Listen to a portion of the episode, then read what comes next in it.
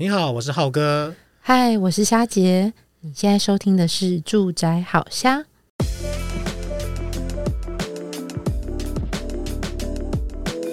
好，那我们今天住宅好虾呢，我们邀请到了客座律师谢富凯谢律师。哎，来为大家介绍一下谢律师哦。那谢律师呢，是志诚国际法律事务所的主持律师哦。那他是台湾大学法学硕士。那从九十二年执业至今，那曾经担任过行政院原子能委员会、经济部、经济能源部、那交通部国工局等。那擅长的领域呢，是民事诉讼、刑事诉讼、行政诉讼、政府采购法、劳资争议。浩哥，你是不是觉得你？因为你知道啊，我当初在看律师的介绍的时候，你知道我已经已经只写点点点等了，因为真的是经历真的是太丰富了，太多了。对对对。请律师跟大家打声招呼。呃，各位听众朋友，大家好，我是谢福凯律师啊，感谢两位主持人的邀请。好，那会邀请到谢律师哦，因为是呃有个朋友其实是呃食堂的熟客。好，呃我就跟他说，哎，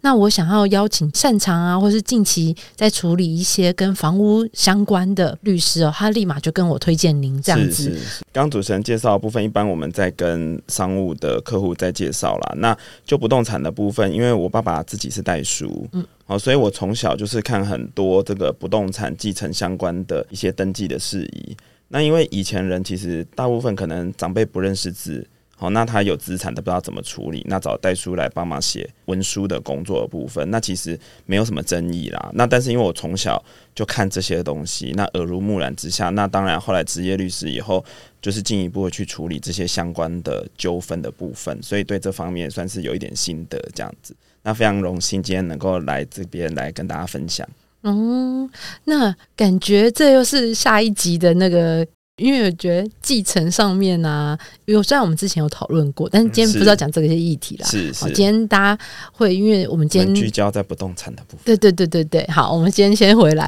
不然你刚刚讲到继承的，我瞬间又想到实题想要问律师，你知道吗？对，是是是。因为我们三不五时有会有一些粉丝会上我们粉丝团来做发问，这样。哦，这样子，了解了解。好，那其实我们今天请到谢律师这边呢、啊，主要有三大议题想要跟律师来做请教，这样子。是好，那首先呢，其实因为这个也是我我们有常会在聊的，因为买买家在买房子啊，其实你看房子，我们每间看每天都觉得，哎，这间好像 OK，这间好像哪里不 OK，或是又觉得嗯。好像怎么我进去看的时候，街坊邻居都都窃窃私语啊。嗯，那如果我们真的是买到瑕疵屋啊，或是海沙屋，或甚至像比如说那些诶看起来很漂亮，但是它其实是不合法的扩建的时候，那但因为都已经买了嘛，那我们接下来可以该怎么处理呢？嗯呃，关于这个问题哦，我想我们可能要先从法律上的定义先开始稍微讲一下。嗯，好像主持人有提到说一般。房屋有些状况嘛，那我们在法律上说这个东西叫所谓的瑕疵，嗯，好，那其实呃，在民法的这个关于买卖的章节里面提到瑕疵有两个部分，一个是物的瑕疵，一个是权利瑕疵。但是以不动产来讲的话，我们通常会在意的哈，用白话来讲就是说买贵了，嗯，或者是说我买了一个我觉得没那么好的房子，或者还有一个我有特别的要求，但是实际上它没有符合我的要求，哦。这个白话讲是这样，那在法律上我们说的就是所谓价值减损，就是买贵了嘛。原本的价值，假设原本一栋两千万的房子，花了三千万去买，嗯，那表示我多花了一千万。这个这个价值对我来讲，我可能也很喜欢这个房子，但其实不需要花那么多钱。嗯，这是第一种。第二种是说我原本预期它可以拿来营业。嗯，哦，因为其实在这个住宅登记上面，或者说大楼的这个商务用途上，有的大楼它靠近街道，它是可以做住商混合使用；那有的大楼它可能在巷子里面，所以它只能做纯住宅。嗯，哦，但是以我们目前这个呃小家庭啊，那双薪的一个状况来讲，很多人他购买住宅，他可能需要登记公司。嗯。对，那这时候如果我买了一个房子，我我想象中我可以拿来做登记，实际上不一定这里营业，但是我想要登记，结果我买了以后，因为我不懂相关的法规，我发现说，诶，它不能登记。那这时候跟我预期的效用，我原本以为我买了一栋可以住又可以拿来登记公司的房子，结果不是。嗯，哦，那那这个就会跟住起来没有问题啊，房间也都很舒适，采光什么通通都没有问题，问题是。它不能登记公司，那这个时候当初有没有讲好？嗯，就变成很重要。嗯、那这个就会牵涉到第三个，有的时候不是这些常见的问题，而是我偏偏就是有一个很特殊、很特殊。比方说，我希望我这一间前手是医生，哈。呃，有有的人，有的人很喜欢。前一手是屋主是什么？对对，他去找房仲的时候，他可能会说：“嗯、啊，我希望我住到的是一个很有福气的人家，然后传下来的房子，所以我希望哦，我的前手他要要是医生啊，或是什么样子？呃，比方说可能是做校长的啦，书香世家啦，什么什么的。可是这个东西一般人比较不会要求。哦，我前面提的那两种都是还蛮常见的。嗯，可是遇到这种。非常非常特殊的要求的部分，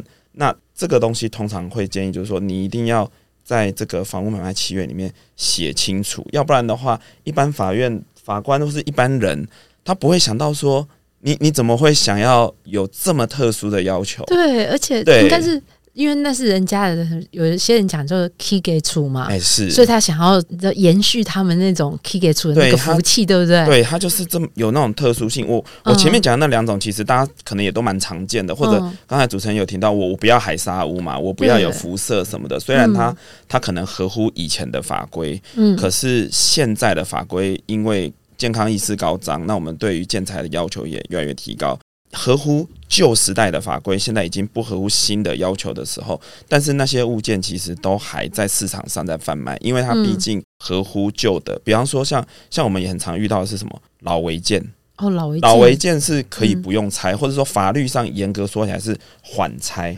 嗯，暂缓拆除，嗯，这个东西不是不拆，只是暂缓的时候，按理论上你买了以后它是不能动的，只要你不去增建、不去改建，那些寄存违建是可以不用被动的。但是实物上很多就会遇到说啊，我买了一个，我认为这个违建是老违建，然后我可以使用，就后来发现。没有，常常有很多种争议，就是因为从空照图去看，你就会看到说，诶，这个民国八十年的空照图没有，民国九十年的空照图，诶，又多了一小块。嗯，那时候那那多的这一块，依照既有的法律规定的话是要拆除的，已经不能缓了。嗯，嘿啊啊，但这种东西其实呃，一般在不动产的交易实务上，其实也会因为它有可能被拆掉，所以通常。卖方是没有办法去主张它有价值，虽然卖方还是会说啊，这个不会，这这个这个是可以使用的。嗯、可是对买方来讲，我买方当然说啊，你这个有风险会被拆掉，所以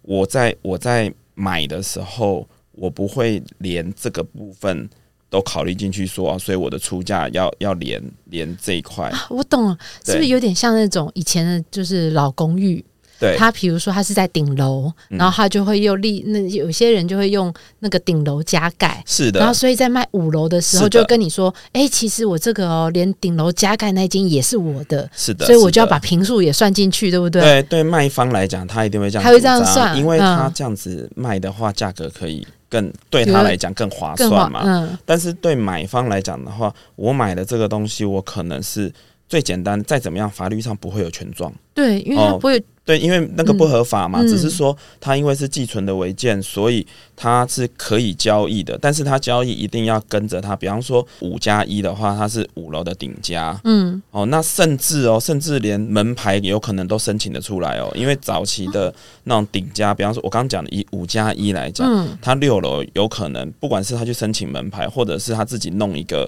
因为毕竟还是可以收信嘛。嗯，好，所以就说五楼的顶加，事实上你要去弄一个六楼的门牌。不是那么难，好，所以说有的一般买方他可能不会想那么多嘛，或者比较没有经验，他觉得说啊，有这个楼层的标示是不是代表说它就是合法的？其实哦不尽然，所以正常的一个负责任的卖家，他应该要去说，哦，我是五加一，所以我五楼六楼一起卖，因为这样子他五楼有持土地持份嘛，嗯，那六楼只是说。等于有点类似楼中楼的概念，说我你实际上可以使用那么多，可是法律上我只能移转五楼以及它的使用的顶楼附加的部分，它不能写六楼啦。嗯，哎法律上不能写，哎，只是说实物上我们当然都知道说是这样子，所以有一些纠纷就是因为有的屋主是分开来卖啊，分开来卖的话，那个顶加因为他没有权状啊，他没有权状，纠纷就会非常多，就不能卖吧？就没有，诶、欸，应该是说卖可以卖，嗯、问题是你拿不到权状，你因为你没有土地持分嘛，嗯，你顶家没有土地持分，然后你又不是，你又不能够独立去申请建物成本。所以去请那个土地成本或是所有权状的时候，你是看不到顶家的。这样感觉像是买了，好像被诈骗的感觉一样、欸。哎，对买方来讲，嗯，对，他会等于说，因为不动产，大家虽然说不一定完全很了解法律，可是应该可以理解说，我买房子这么重要的事情，我一定要白纸黑字，对不对？然后我要一个官方的文件。好、嗯，虽然说法律上我们讲这个东西，就是我刚刚讲的，土地有土地所有权状，嗯，哦，有这个。土地成本，那房屋有建物的成本，嗯，可是这种顶加是都没有的，嗯，所以当你没有藤本、没有权状的时候，那没什么好讲，这这一定是顶家，嗯，哎、欸，这一定是顶家，所以单独要把顶家拿出来卖，其实呃应该很难卖才对，除非真的遇到不懂的买方。对啊，律师有遇到过真的有人不懂到去买了，然后产生纠纷吗？有，我们有遇过。懂，但是想要变现，所以把它拆开来卖的。哦、是卖家想要变现，卖家没有差，卖家我只是想要更好卖，嗯、或者说我要拿现金。嗯，那当然对于买到的人来讲，他可能后面会有纠纷。可是当然这个我们已经不可考，就是说当初他为什么要去拆开来卖？嗯，因为因为正常如果说。比较有可能会怎么讲？我们真的讲直白啊，假设真的是被骗的，那可能真的是比较没有社会经验，因为、嗯、因为连连土地所有权状，或是说建物謄本这样子的不动产的交易文件都没有看过的，嗯、应该可能社会经验比较欠缺一点。嗯会冒卖的连可能连房仲啊，或者是代书都会都会建议他不要吧。现在就是说，因为我们在都市里面，或者说透过中介去买卖的话，我们也是希望说中介透过他一个专业，嗯，呃，不动产经纪人的角色可以帮我们把关。哦，可是因为我刚刚讲过，因为从小其实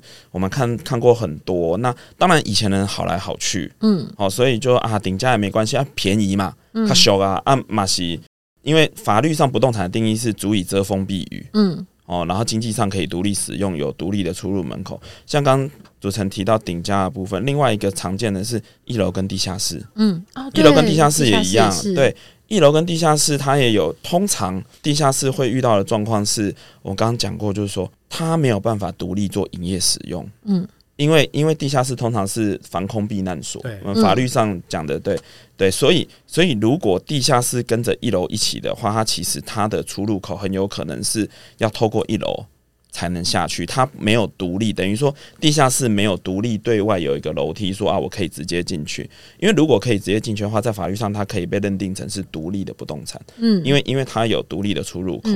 那顶家的状况一样，如果顶家它是以前那种传统的公寓，它一只楼梯，然后你顶家不用像我刚刚举的例子五加一的话，我不用进入五楼，我就可以直接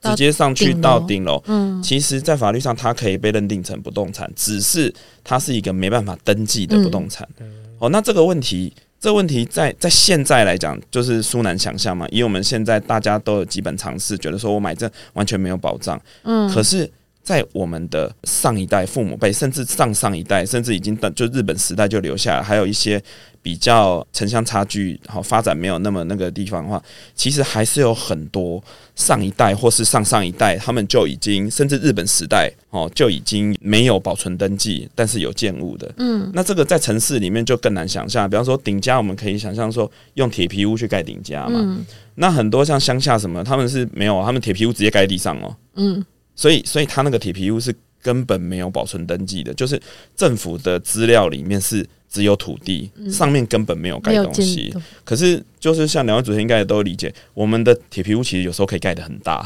可以盖得很很 看起来很豪华，对对对。但是其实它还是铁皮屋。好，所以所以这种东西，因为我刚刚讲就是继承的部分，嗯，常常会有这种我们年轻一代去继承的。父执辈或者甚至阿公那一辈的，然后他们以前都都会这样子比较可能讲信用，所以呢就就没有特别去办保存登记或是怎么样，或者是讲好说啊我跟你以前很熟或是什么，或者只要是同一个村庄的啊什么的同乡，他们都很好这样子，然后结果就是过了几十年嘛，到了我们现在这个二十一世纪的现代社会，他们的子孙其实可能根本互相不认识，嗯，但是一旦继承下来以后，喂。怎么怎么这个土地上面有我不认识的人盖的房子，然后这个我不认识的人就告诉我说啊，我我以前我爸爸跟你爸爸很熟啦，什么什么的，或者我阿公跟你阿公很熟，可是这些其实长辈都不会交代。嗯，对，等到年轻人这一辈要去处理的时候，才发现说，诶，我的房子上面怎么会盖了一个公庙还是什么的？就是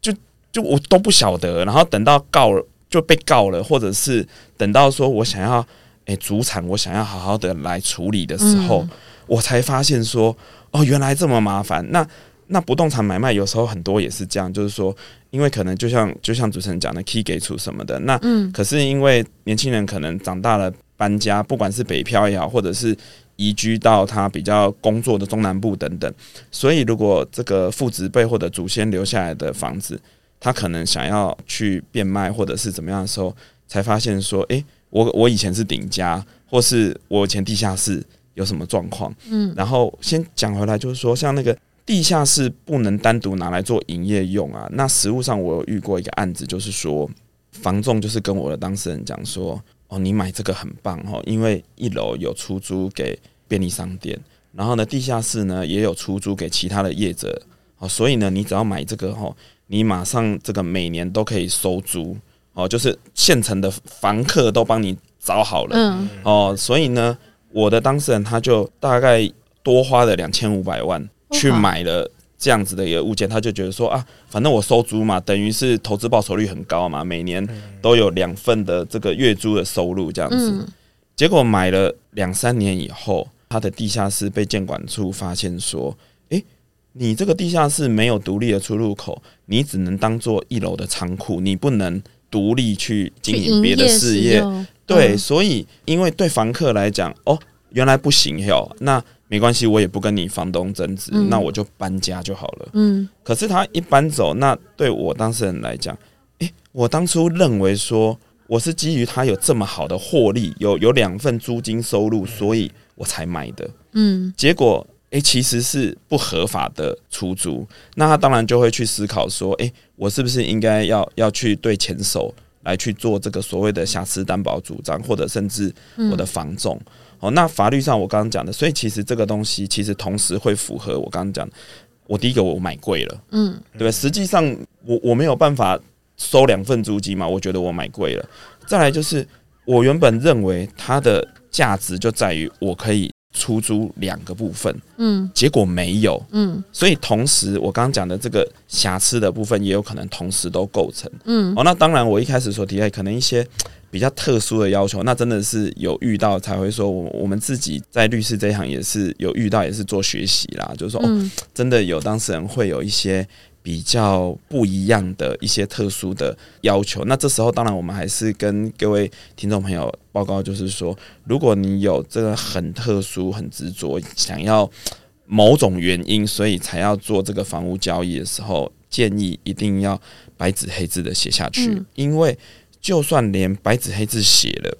你写的意思可能跟你真正想要表达的意思都不见得一样。嗯，哦，因为实物上我们也有遇到就。我都已经写下去了，可是我房客买家的意思跟卖家对于文字的解读解读不一样，对，不一样的时候，其实就会产生很多困扰。那这边我想可能呃，先不用讲具体的特案啊，我讲，我觉得讲一个法律概念应该就很清楚。像这几年很流行，就是那个。呃，Uber E 或是说 Foodpanda 这种，嗯，就是委托人家来运送食物啦，或者是这个打破了以往觉得说好像只有快递可以文件或者是物品才能够运送的这样子的一个既有的思想嘛。现在食品也可以这样子来做，嗯，可是这些外送员他在法律上到底是劳工？嗯，还是他是 freelancer，嗯，哦，因为这牵涉到法律上概念对于雇佣契约或者是承揽契约的差别。那这两者最大的差别其实就是能不能用劳保啦。嗯，好，简单的讲是这样。那当然还有很多很多其他的分别。那我要讲的就是说，其实像这种情况，还有像保险业务员，他们跟保险公司之间签的到底是雇佣关系的合约还是承揽契约？这个白纸黑字写下来之后，实际上真的发生纠纷的时候。其实都还是会有一些契约双方认知上的差距，嗯，所以回到我们的那个，我还是要提醒，就是各位听众朋友，一定要写下来，嗯，你不写更糟，因为每次都也当然以前我们都讲说啊，有信用啦，我们讲好就好了，真的。到到现代都市社会来讲哦。写了都可能有状况的情况之下，哈，你能不写吗？嗯，哦，我真的要要真的很诚恳的呼吁，太多都是因为，嗯，就是没有写清楚。那像遇到这样的状况啊，嗯，比较多都是，嗯，比如说遇到，比如说是那种不合法扩建啊，对，或者是真的是遇到，哎，他当初没有告知他是海沙屋，对，但是事后才发现了，是。那。这种通常会都会是上法庭做，就是去做争取吗？还是说，其实比较常见的，您在处理上面的，可能都会是，诶，那我们就私下两两造对照律师来做洽谈，然后比如说，诶，那可能呃，比如说那就是呃，等于是终止这个这个呃契约买卖之类的。对，那通常有实物的案例是遇到像这样的状况吗？通常哈，一般如果会要找律师的话，嗯、通常都是诶、欸、想要私下协商，但是协商不成。嗯，哦，大部分的状况都是如果可以协商，那尤其有中介的情况，就是先找中介去处理嘛。嗯，那中介处理的好，其实也不需要说要要请律师来走法律途径。嗯，所以一般来找律师的时候，通常的情况都是。谈不拢，然后希望说能够透过法律上的手段，然后来争取自己应有的权益，这样子。嗯、那通常律师这边接手的时候，还是会会先了解说，诶，当事人想要的到底是什么？比方说，他只是要退款，嗯，觉得说我买贵了，我我还是想买，嗯、但是我觉得这价格不合理，嗯，或者是说，啊，因为跟我想的，比方说，我想要登记公司，这里就是不能登记，所以你再给我带便宜。也没办法达到我当初要的目的。嗯、那这种的话，他会想要解除合约。嗯，那想要解除合约的状况，可能就真的比较棘手。嗯，哦，因为民法上来讲的话，是可以接受说啊，这个你买贵的话，那我们可以主张瑕疵担保，然后去减少价金。嗯，那减少价金的状况，其实有时候不一定真的要去告啊，只是说有的人可能不知道怎么在法律上争取自己的权益，这时候来找律师，那律师来帮他做谈判。呃，这种情况当然是买贵，当然是买家来找律师来那个。嗯、对，那有的时候卖家会来找律师的情况是一种，就在他们找中介，然后已经签斡旋的情况之下，因为一般的话，你签了斡旋，理论上你就是认定说，诶，只要是这个价格以内，中介可以帮你谈。对，那。这个卖家他就愿意用这个价格去出售，嗯，可是这种情况，卖家会想来找律师的时候，通常是觉得斡旋太低了，嗯、就是卖家还是希望可以再拉高一点。嗯、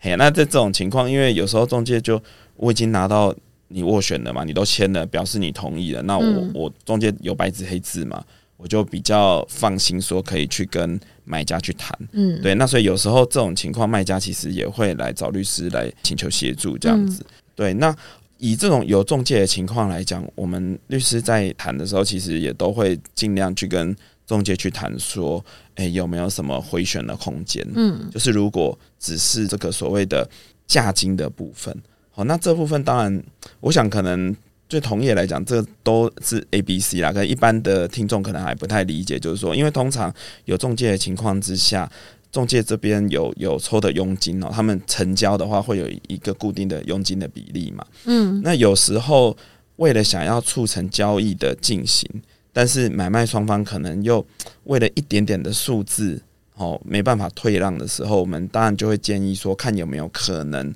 哦，让这个中介业者从佣金这部分，他能不能够从佣金去做一些让步，来促成这个。交易的进行，哦，就是把它顺利的，可能减一点或是怎么样。那主要是大家最好是不要上法院，因为以不动产交易来讲，大家其实应该都很重视，毕竟都不是小数目。嗯，可是也没有人为了想要一个正常的交易，然后搞得要去上法院。因为对律师来讲，我我们大不了，好，你真的谈不拢，那那那我们就上法院这样子。嗯，可是不管对买家或是卖家，或者甚至中介来讲。呃，上法院并不是他们房屋买卖的最终的想法，对，必不并不是必经之路啦。嗯，所以真的要到万不得已要请律师，有时候其就算我们律师写存证信函，有时候也是一个立场的表达。有时候我们会告诉当事人说，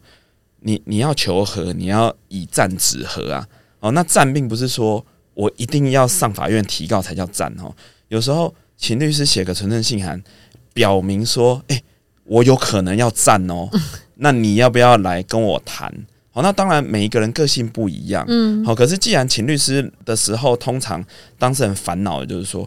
啊，我想要姿态摆硬一点，或者我想要争取我权益，可是我不知道怎么做，嗯，好，那以我的做法，我当然就会先了解当事人他想要什么，然后好，你你如果比较扮白脸，那律师就帮你扮黑脸，嗯，好，那如果说当事人踩得很硬。但是希望律师在什么样子的底线之下可以帮他守住，那律师当白脸，这个时候就是要跟当事人做互补啦。所以有时候，有时候我们就开玩笑，就是说，其实律师有点像演员，就我们要先搞清楚我们在整个 deal 的角色扮演是，我们要当很强势的黑脸，还是我们要当比较和事佬的白脸？那最终的目的都是想要促成交易的进行，因为因为律师如果当 deal breaker 的话，那大家看到律师就传统的想象都觉得说啊，找律师好像好像都是不好的事情，都一定要上法院告。其实现在我们这个呃新一代的法律人应该都没有这种非非战不可的这种观念，应该都没有啦。大部分都还是希望说，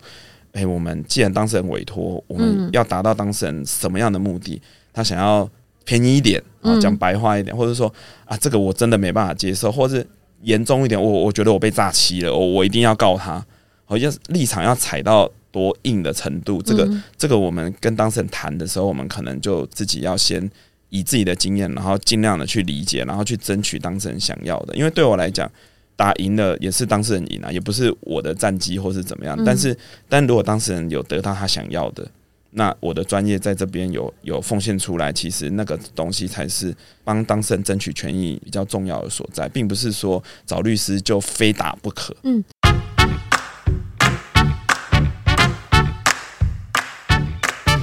有没有真的遇过？已经都上法院了，因为我们都知道说很多不同的案子啊，对，它其实在诉讼期间可长可短。是。那因为我们当然比较少听到。呃，因为不动产交易的纠纷上到法院来做诉讼嘛？对。那真的有这样子的状态诉讼？那这样的诉讼之前有遇到多久吗？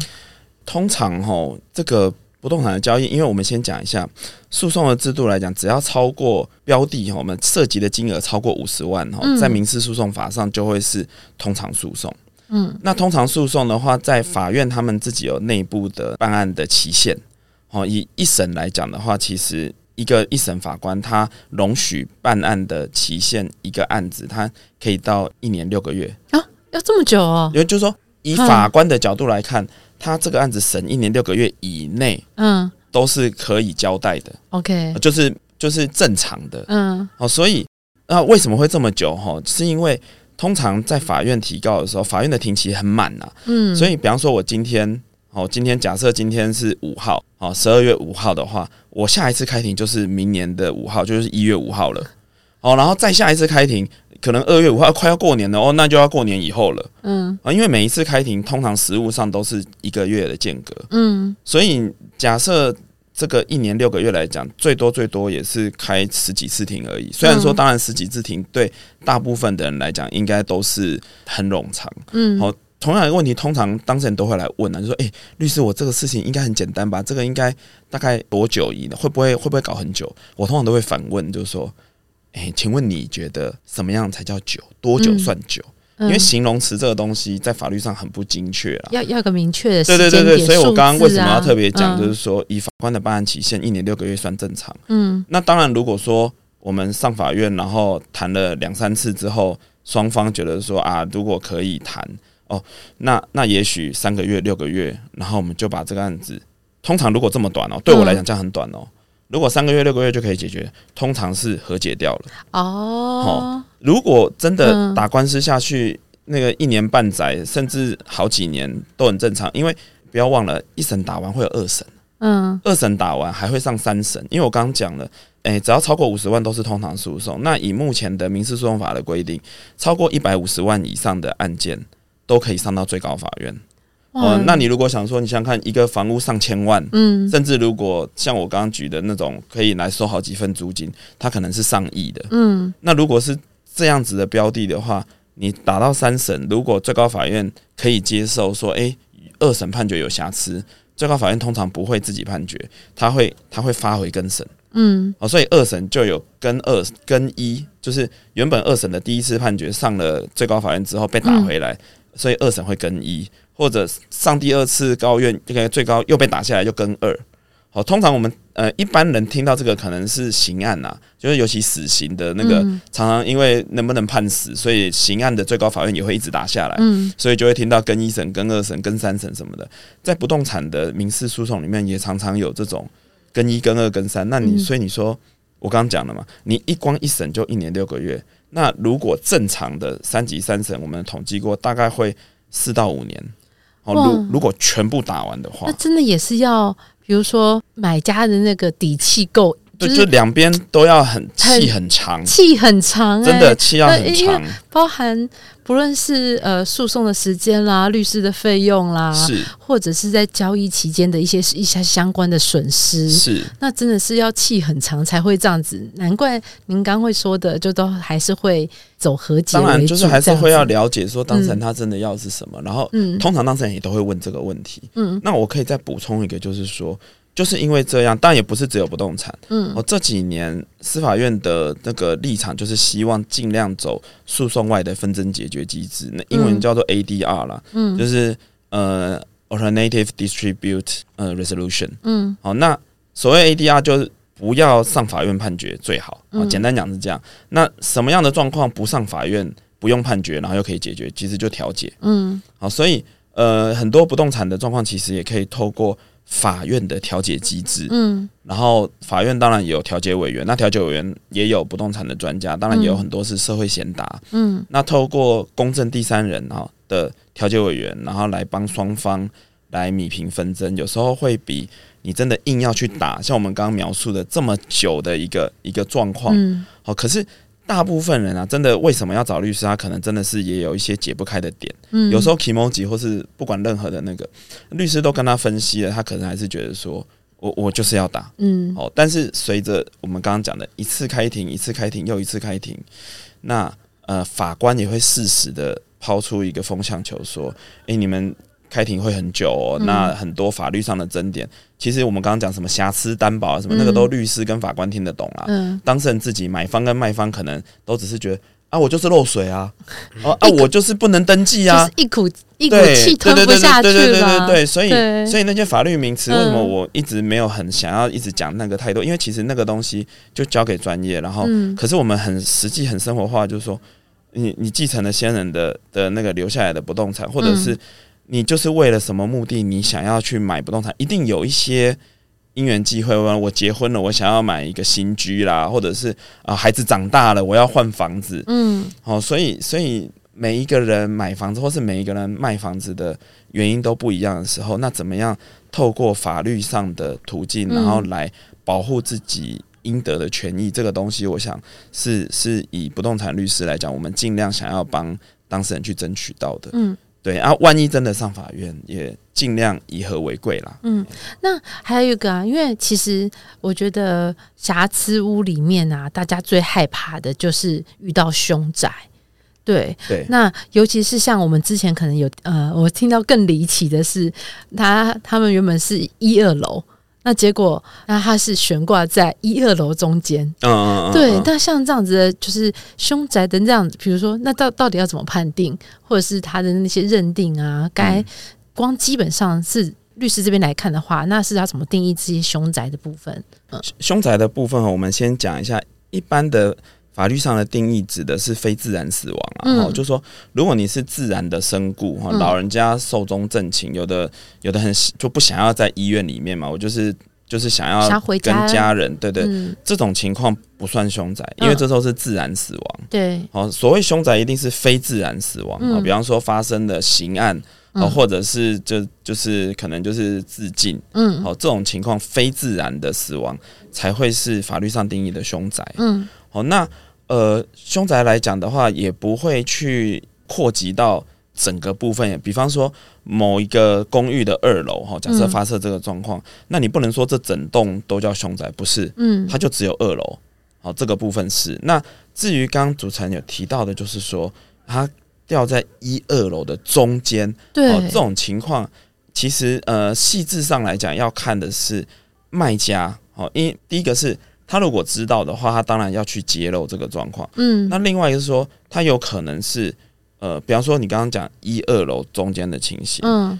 那这个当初这个死者，嗯，哦，他的他所持有的或者是他所居住的是一楼或者二楼，这个就会变得很重要，因为因为理论上居住的那一层的所有权人，他才会知道。有发生这个情形。哦，所以你你的意思是说，比如说，假设他们原本、嗯、就像我听到的案子啊，嗯、他原本是他们买下了一二楼，嗯，然后中间打通，对，那当然那个呃离开的，好、哦，他他原本就是呃自己他其实原本呃房间在二楼。嗯，然后后来他选择在一二楼中间楼梯那里，嗯，就是离离开人世这样子。嗯嗯，嗯，嗯。所以如果当然，因为事后其实因为他们也觉得说啊，那这样子好像我一二楼全部都变成凶宅，嗯，所以那家人他其实后来就是把中间楼梯就敲掉了，就拿掉啊，对，就拿掉了，嗯，还是把它变成一楼跟二楼。嗯，那所以如果就法律上的定义来说，因为原本的死者他其实是住在二楼的。所以这边是二楼其实是凶宅，对。那但是一楼其实就是就是没有，不是非凶宅认定。对，因为他已经他已经在法律上是分开的不动产了嘛，嗯嗯、就是说你个人要去把它打通，那是他个人的规划。嗯。可是，在法律的认定上来讲，是这个打通是可以再恢复成分开的，就像你主持人刚刚所叙述的那个状况。嗯、所以法律上对于后来格调的屋主来讲，嗯、他至少他要很诚实的去揭露说。二楼曾经发生过这个非自然的死亡事故，嗯、也就是所谓的凶宅。嗯，但是在法律上，他如果要说一楼没有，嗯、其实在法律上是没有问题的。嗯，哎，只能说，只能说，呃，对于买家来讲，看他心里怎么想。对，对买家来讲，如果他知道说，诶，当初这个一二楼是打通的，那他可能要去要求卖家来揭露说，诶，那你打通的话，你二楼。有没有发生过状况？可是今天我是卖家的话，我会说二楼二楼的状况我不用告诉你，因为你只买一楼啊。嗯，我就是告诉你一楼没有状况，嗯这样子你在法律上也不能说他错。嗯，对对对。诶，那刚才提到那个一二楼的案子啊，我有从新闻上常看到一个案例，就是也要请教律师，就是很常见，就是在那种电梯大楼或者是集合式住宅啊，对，会有那种可能，譬如说在七楼跳楼。对，然后可能他掉在二楼的露台上，对。对，然后就就这样认定上，到底要算是七楼是凶宅还是二楼是凶宅？在法律上来讲，哈，因为死亡事故是发生在二楼，所以其实以我个人来讲啊，我觉得我觉得这个部分应该要以发生事故的地方，因为因为假设如果是上吊，那你你上吊的地方跟死亡的地方是同一个地方嘛，嗯，可是跳楼的话是，是我今天可能从顶楼跳，可能从可能七楼、六楼、五楼、四楼。嗯，我都有可能从某一层楼跳下来嘛。可是发生这个不幸的事故是在二楼的时候，对啊，那那这个二楼当然他运气很差啦，就是说这不是他愿意的嘛。嗯，对，所以认定上来讲，应该说法律上或道德上来讲，可能七楼他也是跳下去的地方，应该也也会有这个这样子的一个疑虑在。可是实际上的话，应该是发生这个事故的地点二楼会比较争议比较大。那七楼他要不要去揭露？其实这个东西，坦白说不见得，这要看这要看法院的个案去认定。因为现在在那个不动产的交易上面，都会有所谓的这个房屋现况说明书。对，哦，那房屋现况说明书里面有一个栏位，好像我们前前一段有特别提到的一些瑕疵，什么海砂屋啦，或者是辐射钢筋等等，这个在房屋现况说明书里面也会有栏位去勾选。嗯，哦，那在凶宅的部分也有特别有一个栏位说，诶，请问。你现在买卖的这个标的是不是凶宅？嗯，是，那勾那讲状况，不是否啊？就那你就是不是嘛？对，那所以这个如果有纠纷的话，一定是勾否，然后结果，比方说买七楼的人发现说啊，以前有人从这边跳下去啊，假设有纠纷，对对对，对那因为二楼真的是没办法，你啊，人家就是跳就在你这边发生，所以二楼其实很倒霉啦。我们白话的讲，那这样子二楼可以跟七楼的球场吗？前提是那个跳下来的人是七楼的人，有可能根本跟七楼没有关系啊。哦，因为因为他可能随便找一个地方跳下去，所以我们现在要讲更精确的说，应该是说，因为人如果成功的走了，嗯，那你没有办法跟那个本人求偿嘛。哦，对。可是那个人如果有继承人，对，那他所造成别人房屋的损失，实物上是曾经有过这样子成功的案例，就是说这个跳下来的人他造成别人价别人房屋的价值减损嘛。嗯所以这个屋主他就去跟这个跳下来的人的家属，嗯，去求偿，哦，有成功。哦，虽然说他可能价格真不是很满意啦，嗯，因为法院当然大家有一个观念是说，法院的认定就是这种很抽象的，比方说另外一个我们常常说抽象的是所谓的精神赔偿，哦，法院所认定的精神赔偿的这个这个数字通常都不如人意，哦，虽然说法律上有这样一个概念。正式的名称叫慰抚金呐，可是，一般我们大家讲精神赔偿讲习惯了，嗯，大家都会觉得精神赔偿法院判的数额都太少了，嗯，可是法院起码起码承认精神赔偿这个这个价值的存在，嗯，好，那凶宅的部分，凶宅的部分有一个好处啦，有一个好处是说，你可以去请这个鉴定，哦，去请那个不动产经纪人协会或是相关的专业专家来鉴定说，哦，因为发生了这个不幸的事故，所以导致我这个房子。原本没有发生事故前的价值，跟发生事故之后的价值，嗯、所以中间它实际上产生了多少的价值减损？法律上法院会接受这样子的一个鉴定结果，哎欸、但是就是要要靠专业的去鉴定，那、嗯、你也没有办法说哦，我自己主张，因为有人跳下来，我少了两百万，就就一定是两百万，不一定，嗯，还还是要有专业的。哦，那但是至少有大家就会知道说，如果真的呃不幸。真的是有发生这样的状况的时候，但是还是有个呃，就是一个正当的，有一个救济的管道，管道可以去，比如说，哎，请请人鉴定啦，甚至说，呃，法院就可以依照这个鉴定来去申请这个就是求偿的部分。对，法院会去依法根据鉴定结果，因为法官一定会说，我也不是房地产专家，嗯、所以你要说服我说到底有多少的价值损害，嗯，不是你嘴巴讲了，因为我们法律上常常讲。诉讼上讲说，举证之所在，败诉之所在，就是说，我说我亏了两百万，可是你要付钱的人，你说你应该只亏五十万吧？对，那两边讲那个没有办法了解谁才是对的时候，法官就会说，那那就是请不动产的部分，请不动产的专家来鉴定。嗯，那鉴定出来的结果。法院就会当做参考依据这样子，嗯，那还是依照房屋就是现在目前现值的部分嘛？对，对，这个部分就是我们要提到，因为应该大家一般听众也都了解，我们的公告地价、公告现值跟所谓的市价差距非常的大，对啊，所以在凶宅的认定上面来讲，我们当然要去。请这个鉴定才有办法去以市价来看，说它的市价到底有多少的损失。那还好是鉴定之后是用市价，如果是以公告现值，公告现值的话，那就很少了啦。对对对对，屋主应该会哭了，真的。定的，这一定的。对，嗯，好。那其实啊，因为其实我知道说，坊间其实也有很多漂白过后的凶宅。是。那我们要该如何避开呢？或者是？呃，去知道说，或者是我今天真的买到了人家漂白过后的凶宅，我可以有什么样的途径去取消这笔交易吗？或者是我可以再跟屋主去做求偿的部分？其实就这个部分哈，最大的关键是在于这个前手知不知道他曾经是凶宅。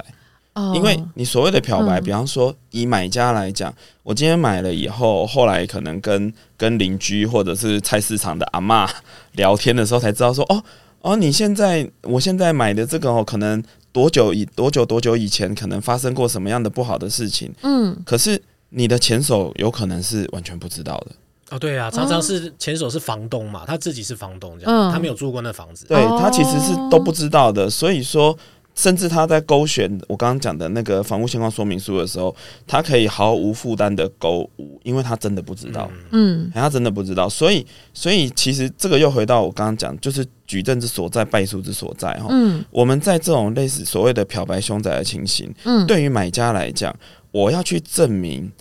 我的前手明明就知道他是凶宅，还故意装作不晓得，这个其实很困难。对对，要。举证一个人不知道这件事情，或是知道这件事情，这件事情非常困难呐、啊。所以说，所以呃，实物上来讲，我们要举证说这个哈，比较有可能的是，比方说，我们查得到什么房屋简报。嗯，就是说，哎、欸，可能在新闻上面我们就看得到说这件事情都已经闹到上新闻了。嗯，你你前手跟我说你不晓得，你要去说服法官会相对比较困难。嗯，那对于我们原告，就是说我们买方来讲，嗯，我们买到一个后来人家告诉我们是凶宅的房子，那我们假设我们如果能查到说，哎、欸，报纸上当时发生这个事情的时候，其实是有上新闻的。那我们要来跟法官讲说，我买之前我根本不晓得啊，有人跟我讲，我们去查才发现这个有上过新闻的事情。你卖家要说你都不晓得，很难说得过去，因为正常来讲，法律上叫做所谓一般经验法则。你卖了这个房子，以前发生过上新闻闹这么大的事情，你是当时的所有权人，你什么都不知道，这很难说得过去。对啊，如果就他说，即即便是呃是在更之早之前发生的，他买的时候应该也要会。房子都是大笔交易嘛，是。也会去查凶宅网啊，也会去查，去问房东或是街坊邻居说，哎、欸，这个房子有没有状况？对，但是就是说，对于卖家来讲，嗯，他如果是可能他可能比较粗心，或者是他也不 care 哦，假设，那他买的时候他也不 care 说以前有没有什么状况，那等到他在脱手以后，他的后手来来跟他 complain 说，哎、你以前那个你怎么都没有？这个其实对于卖家来讲，你也不能说他呃法律上有没有什么瑕疵。当然，也许我们不会言的说道德上，也许他有一些那个，因为每个人的道德的观念是不一样的。只是说，就法律上来讲，既然他持有的这段时间是没有发生非自然死亡的事故的话，嗯，其实，在法律上你就不能去非难说这个屋主他他有知道凶宅，然后还卖掉这个情形。哎，这、这个状况会。其实同样的状况会发生在以前有漏水，或者是哪边曾经有过重大的修缮，可是因为转过很多手，所以现任屋主跟前任屋主可能都不晓得的情况。还有一种情况是买法拍屋，嗯，买法拍屋的时候啊，因为法院通常在法拍屋都是现况点交，嗯，所以法院他不会告诉你说，诶，这个房子有什么问题，嗯，哦，当然那法拍屋对于法拍有兴趣的的。专业人士他们有一块法拍屋的市场嘛，可是他法拍屋，他买了法拍屋后卖掉了以后，他已经不是法拍屋了，他就变成一般的普通物件嘛。那买这种普通物件的买家，他可能就真的不清楚以前到底发生过什么事情。嗯。有可能是法拍屋在卖法拍的时候有知道的状况，可是那个就是因为随着转手就就不可考了。是是有可能发生这种情况的，所以当然漂白，我们回到说漂白凶宅这样子的讲法，道德上当然蕴含的一个责难的意思嘛，就是说你知道是凶宅，你把它做漂白，嗯，哦，但但是前提以法律来讲，你要怎么证明卖家知道？嗯，这很困难。嗯，当然如果可以证明的话，那没有问题啊。嗯，所以最大的问题在于你怎么证明人家明明知道是凶宅，然后去隐匿这件事情。嗯，对，嗯，哦，因为呃，为什么会说漂白？因为就是曾经听房仲有分享过，说，诶，就是因为凶宅皮比较便宜嘛，那所以就有投资客，他就会去买了这样子的房子，然后就会分，就是呃，隔间啊，就分租出去了。对，然后最后，然后后来，诶，可能隔再隔了几年，他就把他想要转手。然后转给下一个可能投资客，对对，然后就因此就没有提到说他在买的时候，其实是因为凶宅很便宜，所以他买了。对，对，他就他就告诉他说：“哎，你看，其实你买的非常一个好的标的，而且你现在现成就有可能六个房客在那里哦。”刚刚讲的那种，对啊，就是会有一。就是马上就会有租金收益啊！对，那所以这个是不是其实到时候就可以请他试出他买的时候那时候的那些买卖交易说明书里面，看看他那时候有没有勾他原本这个是凶宅。对于这个部分，就是回到我一开始所讲的，有三种瑕疵。嗯，就是第三种，你特别很 care 的时候，你不仅对于。他前手是不是凶宅很在意？嗯，你甚至对于他知不知道他的前前手，嗯，是不是凶宅也很在意的时候，那这部分建议还是要写清楚。比方说，你很在意这个漂白凶宅的事情，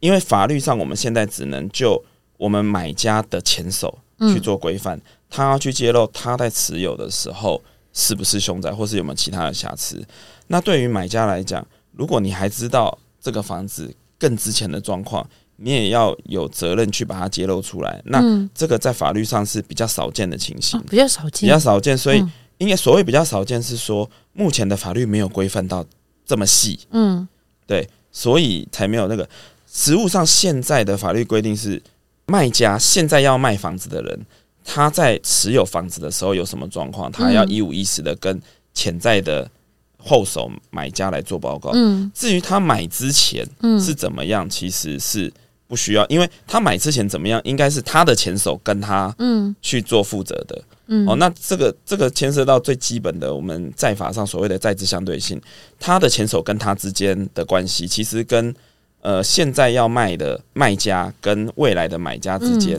其实是不相关联的。你不能说那个现在的买家要去追溯到前手前手前前手前前前手，不行不行。对，所以如果你有这种特殊的要求，其实在法律上，甚至你要去做这样子的一个规范之后，你才有办法去要求说。你的卖家要去帮你查以前有这么多的状况，嗯、那实物上很有可能这部分应该也都是中介要去帮忙处理啦。嗯、因为对卖家来讲，他可能也没有办法去了解这么多的状况，反而是经营在地的中介，他可能比较熟悉，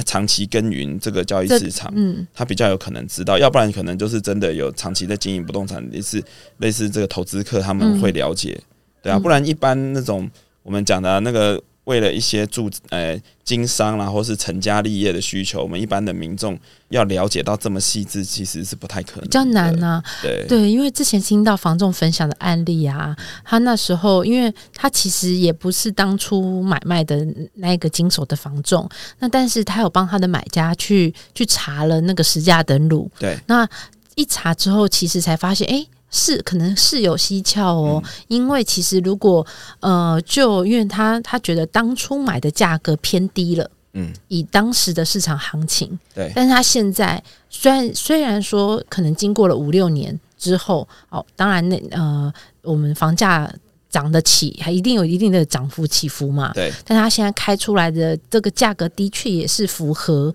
周边的那些价格，对，但是因为就是前就是在他之前的那个交易太过便宜了，嗯，对，不符合当时周边的那那些状况，是，所以才去揪出来了这个，哦、嗯，原来这个是漂白凶宅，我了解，了解，对，但是因为法律上其实这个没有问题，嗯，对，只是说当然中介来讲，他愿意做到这么细致的服务，对买家来讲当然是很贴心，嗯、只是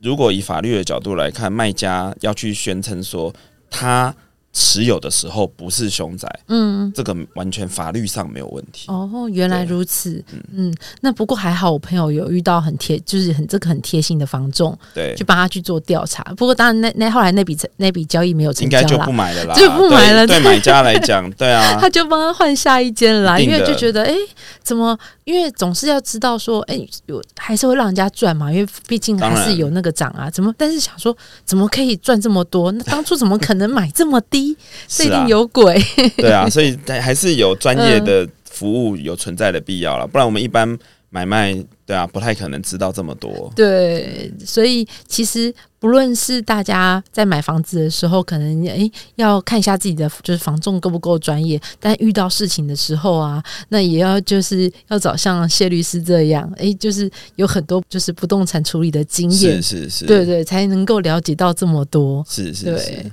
对哦，我们今天很开心，律师跟我们分享，哦，很细致哎，没有，对，对，因为有也让我觉得吸收了不少，因为我们之前跟浩哥啊也有聊到一些房屋继承的部分，那但是因为。都还是比较浅层的部分。是是。那像你刚刚讲到的，哎呦，就是在我们一开始讲到说，哦，对我继承了一块土地，对，就土地上面还有别人的，别人盖的铁皮屋，别人盖的铁皮屋，登记啊，然后，哎，你怎么在我然后公寮啊，甚至就就盖庙也是有啊，因为对乡下也都有，可能是就是对。北漂青年嘛，然后继承南部的土地，然后就是发现，哎，怎么有人在上面？对啊，老家的房子怎么样呢？其实对大部分的青年是不太清不太知道的。对，这个就会需要透过专业的律师来，就是协助他们去排解这个纠纷，会去调那个相关的资讯，这样子。对，那我们今天很感谢谢律师来跟我们来做分享，谢谢谢谢。希望之后还有机会能够再邀请。没有问题，没有问题，谢谢。好，那我们谢谢喽。好，谢谢。那如果大家对这集就是哎，就觉得说哎，因为我我吸收到，好，那就不忘了就帮我们去按赞分享。好，那我们也会在我们的资讯栏当中贴上谢律师的专属的粉丝专业。好，那有什么样法律相关的问题，也可以请教我们谢律师。好，谢谢。对，好，那我们就下次聊喽，拜拜。拜拜。如果你喜欢今天的内容呢，别忘了到 Facebook 搜寻“住宅好虾”，让我们陪你虾天虾地虾聊房事相关大小事。